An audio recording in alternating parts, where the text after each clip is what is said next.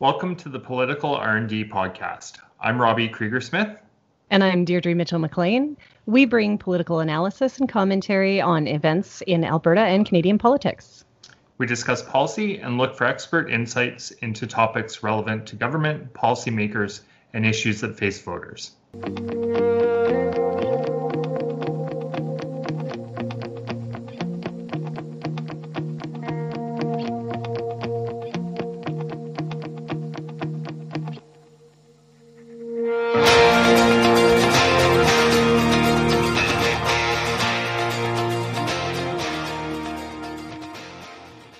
Hi, Deirdre.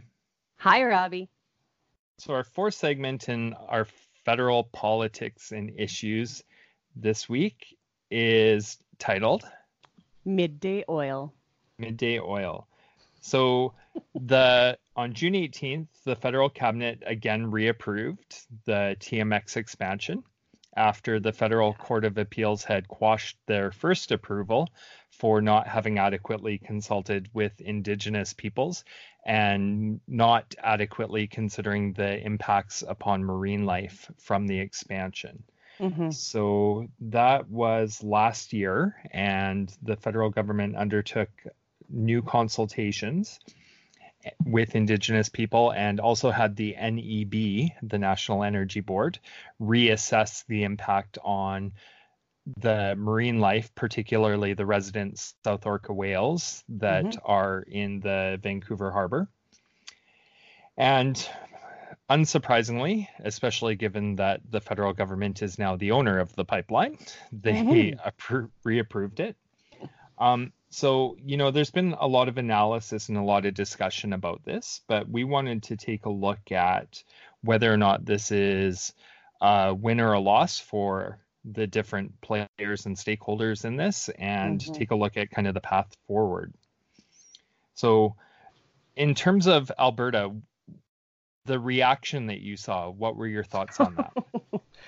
uh, I was actually in shock, Robbie. I cannot say this.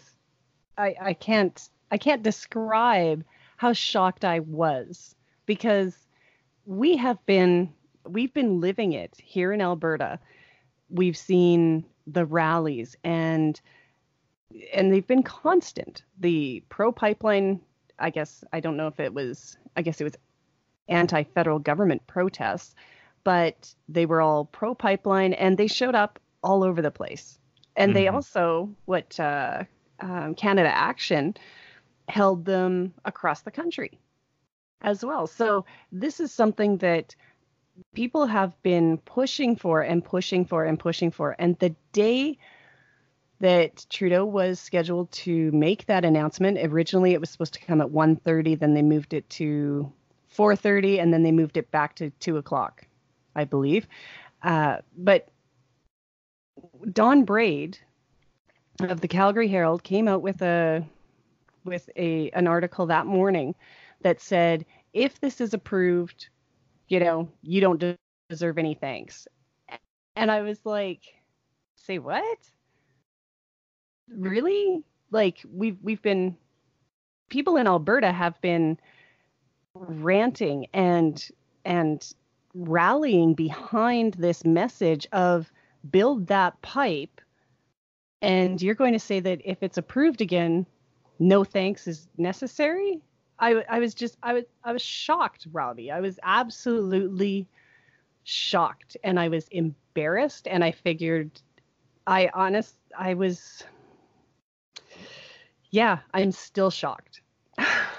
yeah, that article was I've got mixed feelings about it because I understand the sentiment and the logic behind Braid's argument.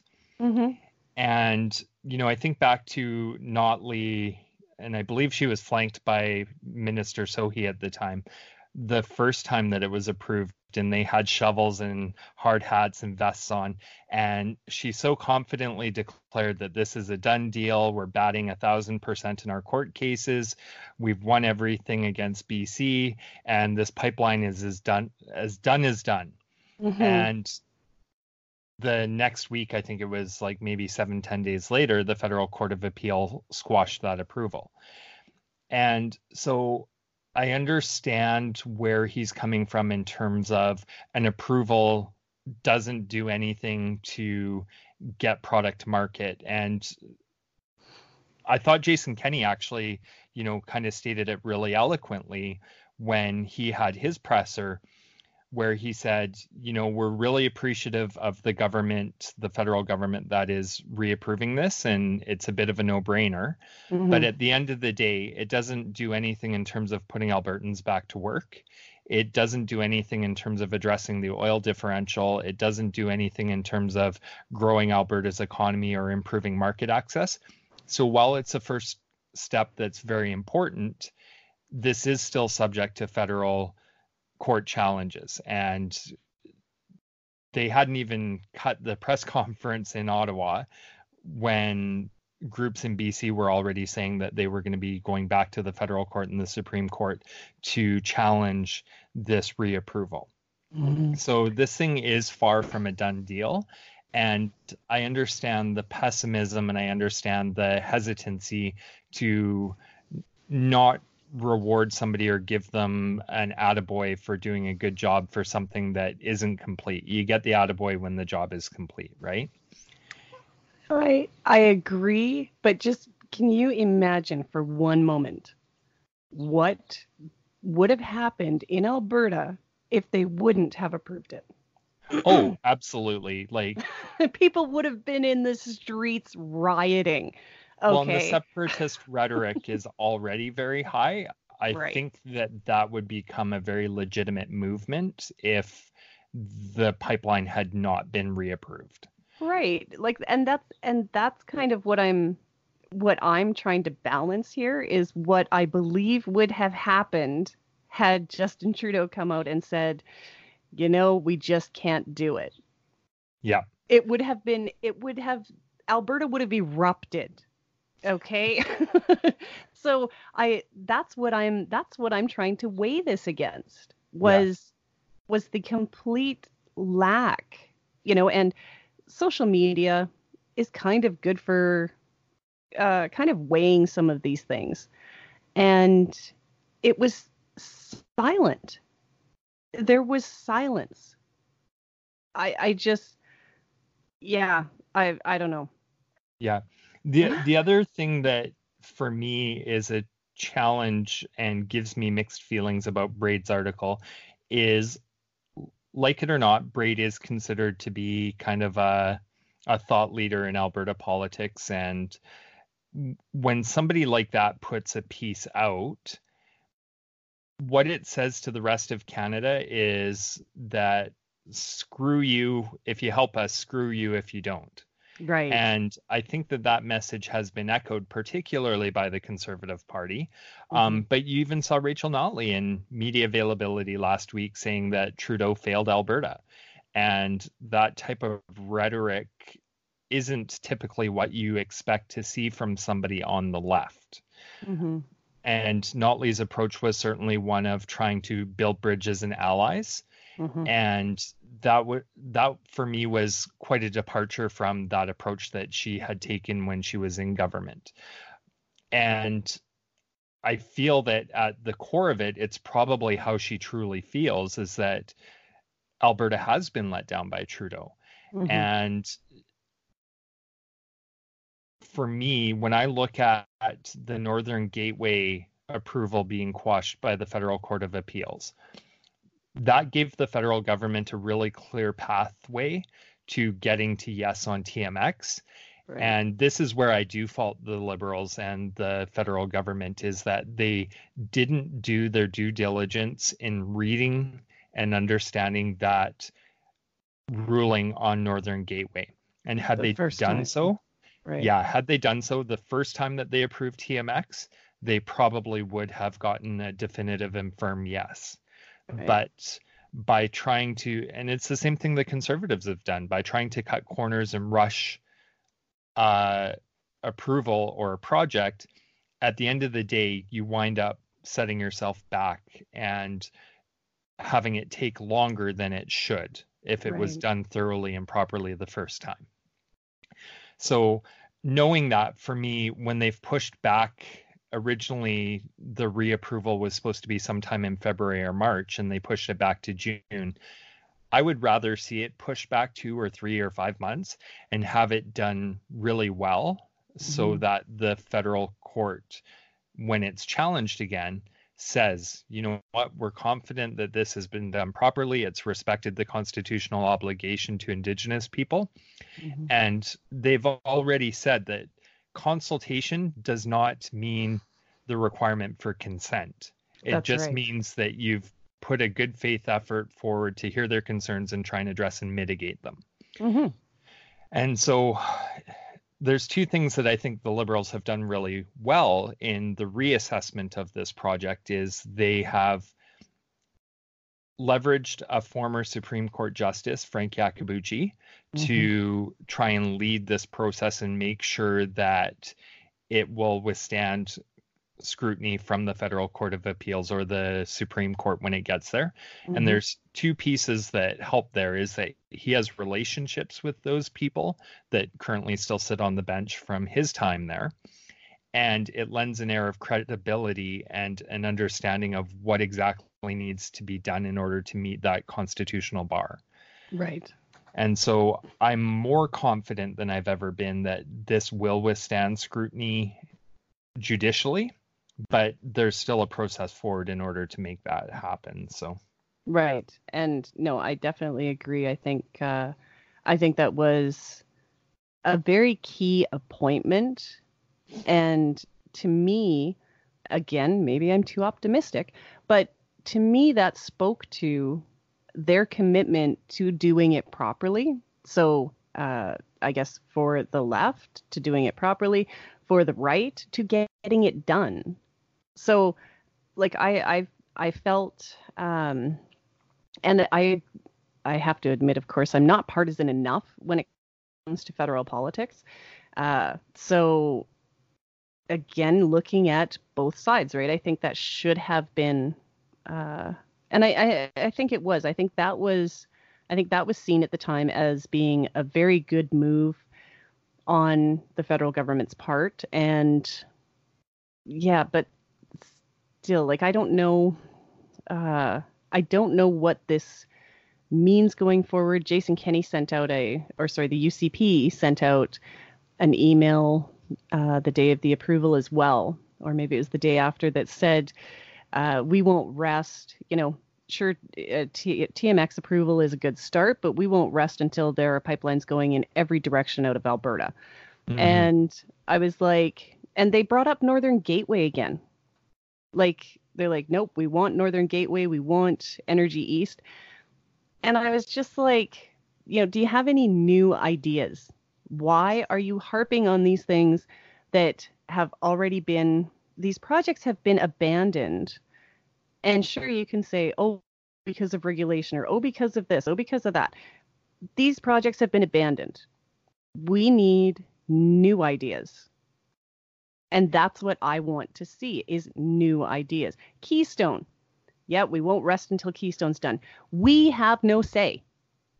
Like our federal government has no say, our provincial government has no say. We're waiting on the US. Yeah, I I think a part of it is they need to be seen to be doing something, Yeah. and Mm. it, it's more about optics than substance. Well, and come on, like I I just partisanship drives me because shouldn't everybody be able to see that? Oh, I totally agree.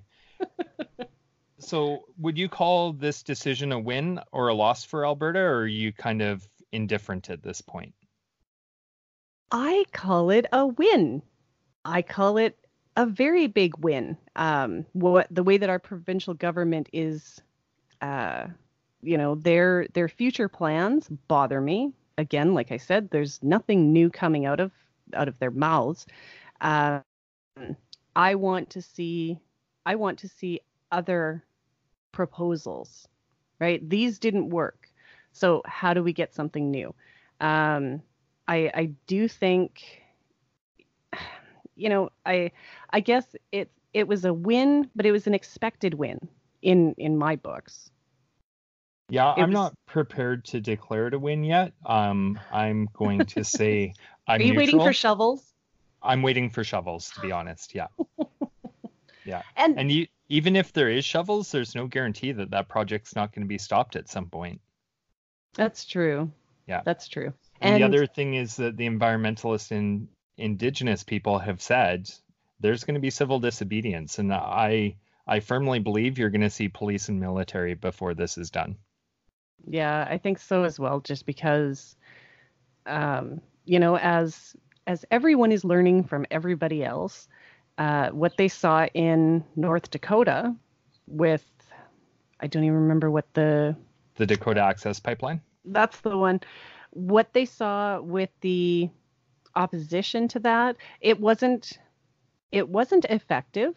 I mean, it was effective optically, but in the end, it wasn't effective.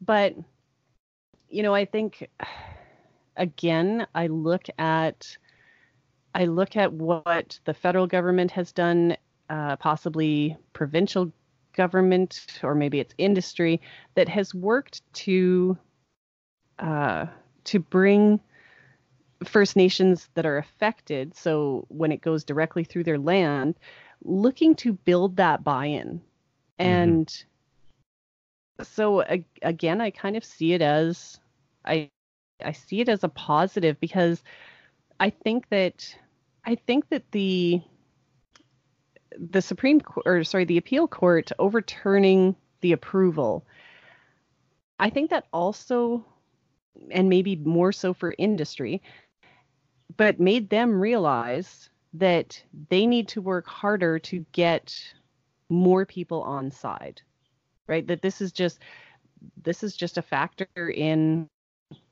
uh, you know, in building across other land. It's Yeah. it's not just all about us, right? No, totally. And I think that you saw elements of that with Trudeau's announcement of the reapproval, especially the commentary around they're open to Indigenous people having an equity stake with Mhm. no limits. So it could be full equity in the pipeline when it's ready to go. And I think that that's probably the path forward for this project. And when you look at the first TMX line, it was actually nationalized as well and had to be saw through to completion by the federal government. Um, ironically, Oh. liberals as well.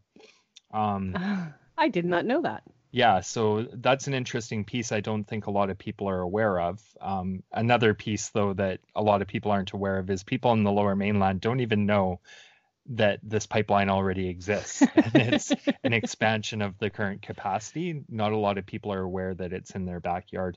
Um, But I think if you're going to get Indigenous people on board, this is a way to do two things. It's a way to help them with fulfilling their economic potential, and it's a Mhm. way to get them on side so that there is buy in and support for these types of projects. The thing that I think is challenging with what you've said, though, is that you want to see new ideas and and other proposals. I think with the new legislation that has come out, um, that being C48 and C69, you're not going to see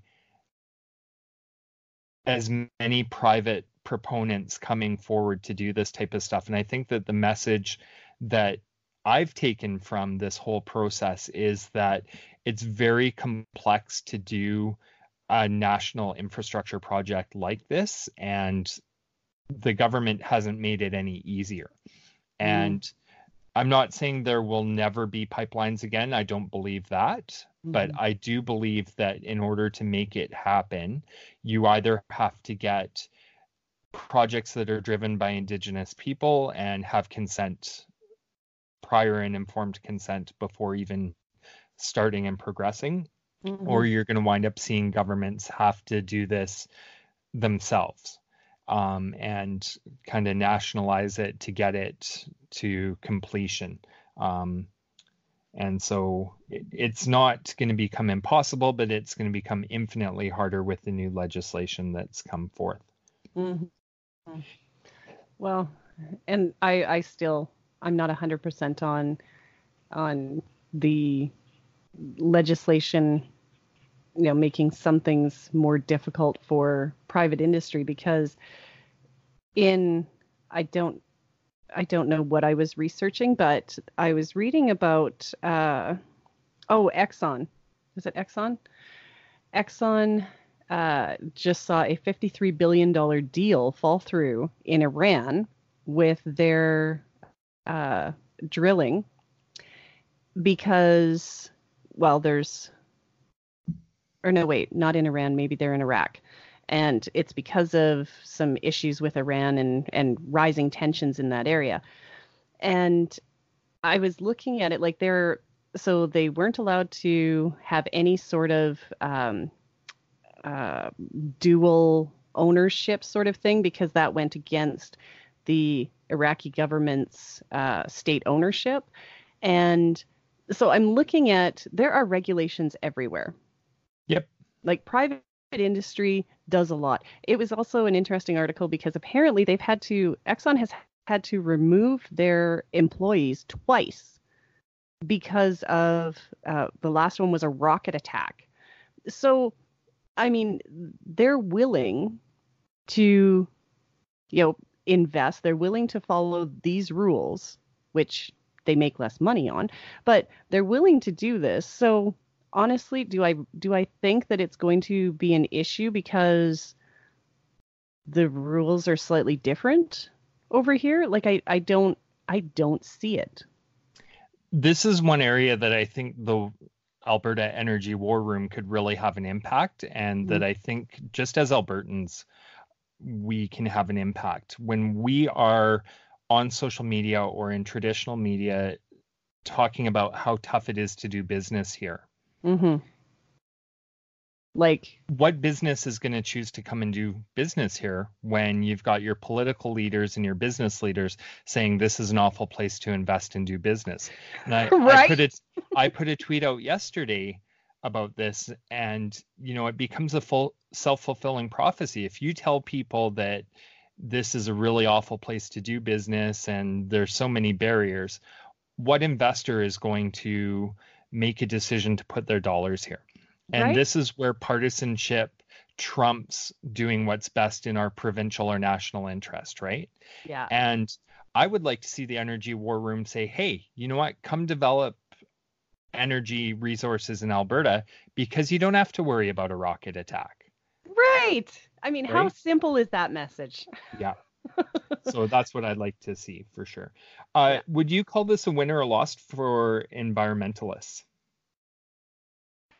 I would call this, uh, I guess, I guess I would have to say that it is a bit of a loss. Um, in some cases, I think that they do have a bit of a zero sum game, or sorry, a zero sum uh, solution, which is they don't want it at all.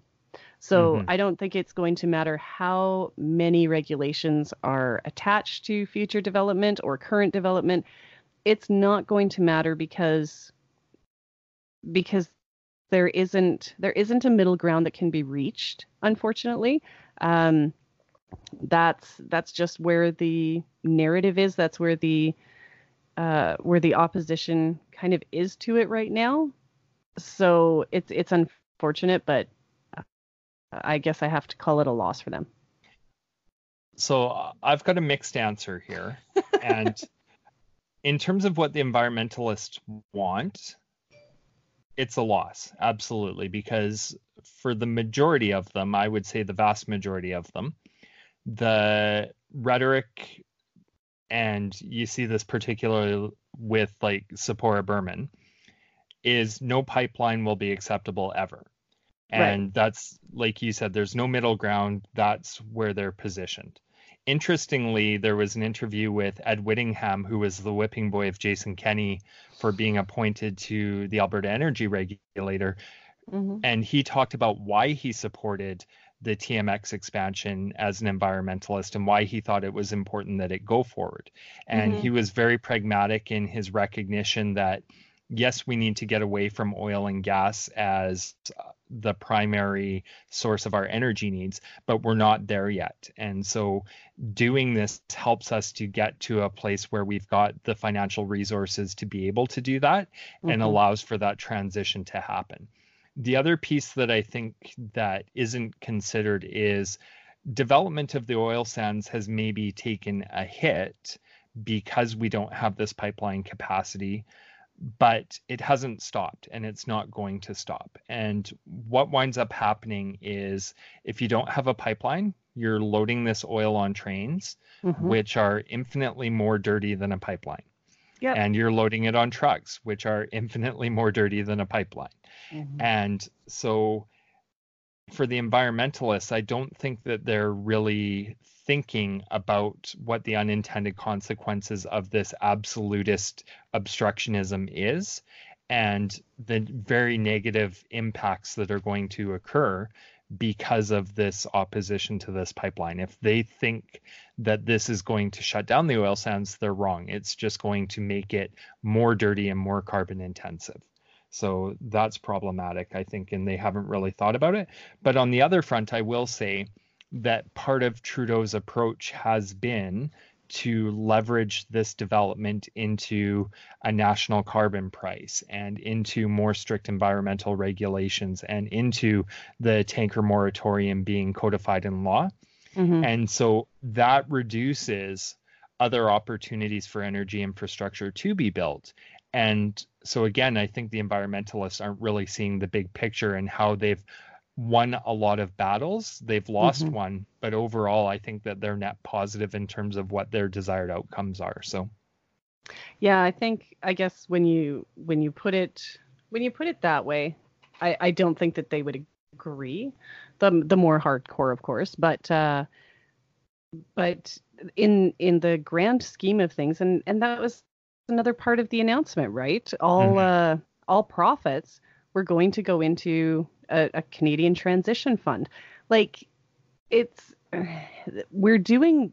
I think I think it would be nice, you know, if everybody had that ability to just say, okay, let me think about this rationally here. We're doing what we can right now. Well, some of us, you know. Yeah. uh, not everyone, but but in a in a lot of ways, I think I think that they you're right. They've had some victories. They had more victories uh, before Jason Kenney was elected, but you know, and and I really think that, like, I understand the alarm.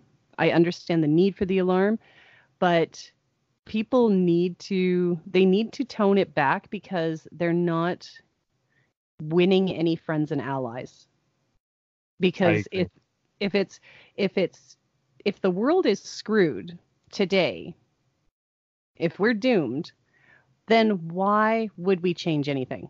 If we're already doomed, why would I, you know, why would I cut off my heat? Mm-hmm.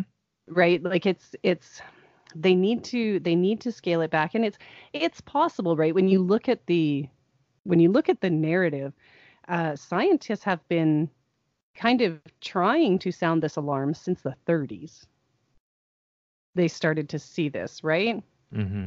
So if you if you look if you look at how long they've been trying to say, "Hey, everybody, pay attention to this," eh, you know, we're we're almost we're almost at hundred years that they've been talking about this. So I can understand as well where they're like, you know what, uh, talking pragmatically hasn't worked. Do you think because I've looked at and seen some climate, I'll call it alarmism. And I, I want to preface this with I believe in anthropogenic climate change. I do believe humans impact it. I believe it's happening. I believe it's affecting extreme weather events, all that, 100%. Mm-hmm. But there are statements going back to the 70s saying that we've got 10 years to stop the increase in temperature before we face a catastrophe. Right. And those same statements are still coming out. So do you think that reduces the credibility sometimes? absolutely. It's yeah. it's like the um you know how many of the how many how many people have said, you know, the end of the world, uh, you know, it was supposed to happen in 2000. It was supposed to happen in uh, 2011, 2012. I think it's every year now. Right, but I mean, you you get this this alarmism that that worked at one point, and the thing is, they did have some, like you said, they did have some victories. They've had some impact. Um, you know, we were taught we were taught about climate change. We were taught about rising oceans in school, and now many of us are scientists. And yeah. by us, that's a royal us because that is not me. um, but you know, like this age group, and they are paying attention, and they are looking at what we can do differently. And so again, yes, it's it's maybe been slow and they'd like to see it move faster, but we can't. You know, we mm-hmm. cannot cut off our energy sources right this second. And I'm sorry, but there's just when you when you look at the amount of oil that is being produced, I mean, just in just in Alberta, uh, oil sands production hit three three million barrels a day last year. Yeah. Right. Like um, this oil isn't sitting, you know, piling up outside of the uh, production sites. It's being moved. So you can't tell me that we can cut it off today. Yeah, no, and demand is still growing, um, although yeah. it is slowing the rate of growth. It's not declining at this point. So mm-hmm. uh, I think that you do need to do both, and there needs to be there needs to be an and conversation. It can't be either or. It can't be all renewables and that's the only option. Mm-hmm. And it can't be we're not going to do anything for renewables or clean tech or green energy. It has to be both. And the politicians and the jurisdictions that find a way to thread that needle and do both and have a nuanced conversation and policy direction are going to be the ones that are going to succeed best. Right. Yeah. Who's, yeah, I, I I fully agree who's the biggest loser in this whole situation? Who is the biggest loser? Um, if you um, don't have an answer, I do. I think I, I would have to say that the biggest loser in this situation may be um, the BC NDP. Hmm. Interesting. And why do you say that? Just because optics. Not because I don't like, I think, honestly, I think that Horgan was in a difficult spot. I think he absolutely would have loved to help Rachel Notley remain in government. It, but his his own government is uh it's it's tied to the Greens. It's tied to his opposition to the pipeline and so actually I guess the the biggest loser might be the Greens, not necessarily the NDP in BC, hmm. uh, okay. because their if if it gets pushed through, their leverage is toast. Yeah, I can. Okay, I, I see that point. I I think the NDP is okay because it's kind of like the Ralph Klein gay marriage argument. Like we put up a good fight, we did everything we could, but at the end of the day, the law is the law, and so we have to comply with this. Right. I think gives the biggest, them an out it it gives it does give them an out. They put forth an mm-hmm. honest effort. Their rhetoric has been consistent. Their actions have been consistent. Um, I think this actually kind of helps them in the long run. But I agree with you. It removes the leverage for the Green Party in BC. Mm-hmm. The people that I think this hurts the most, or the person I think this hurts the most, is Trudeau. And mm-hmm he's he's made a decision that's alienated a large part of his base in BC. Yeah. He's got former cabinet ministers, Jane Philpott and um, Jody Wilson-Raybould, who've spoke out against this approval, including about their participation in the first approval when they were in cabinet. Um, and he's not gaining any votes in Alberta from doing this. He is not no. going to elect a single Liberal MP in the next election. So he's alienated BC, he's alienated Alberta, both with the same decision, oddly.